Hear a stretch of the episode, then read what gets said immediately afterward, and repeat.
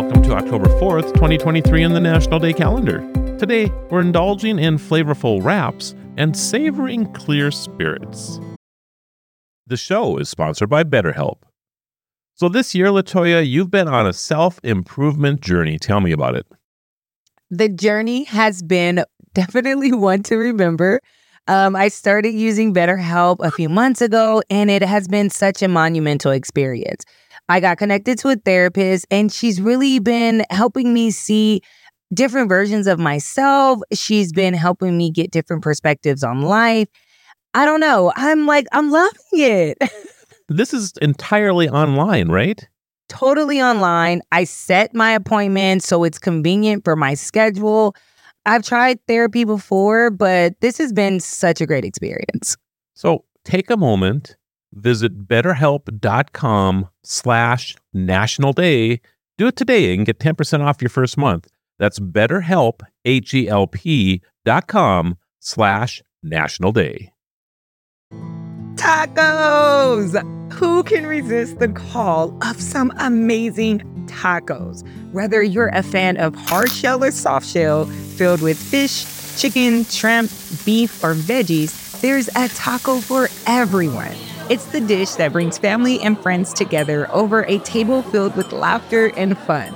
So, on Taco Day, gather your loved ones and savor the flavorful variety of some delicious tacos. What are you doing? Planning a taco evolution. It's a little concept that I came up with when you combine the word Taco and revolution, I get it. But how's that supposed to help us sell tacos? patience, bro. Taco So are you a hard shell or a soft shell fan? It depends on what goes in it. If it's seafood, I prefer a soft shell, like shrimp or fish in it. And if it's beef or chicken, I prefer a hard shell. Just give me the taco. Sounds amazing. I just want to eat the taco. I'm going for tacos.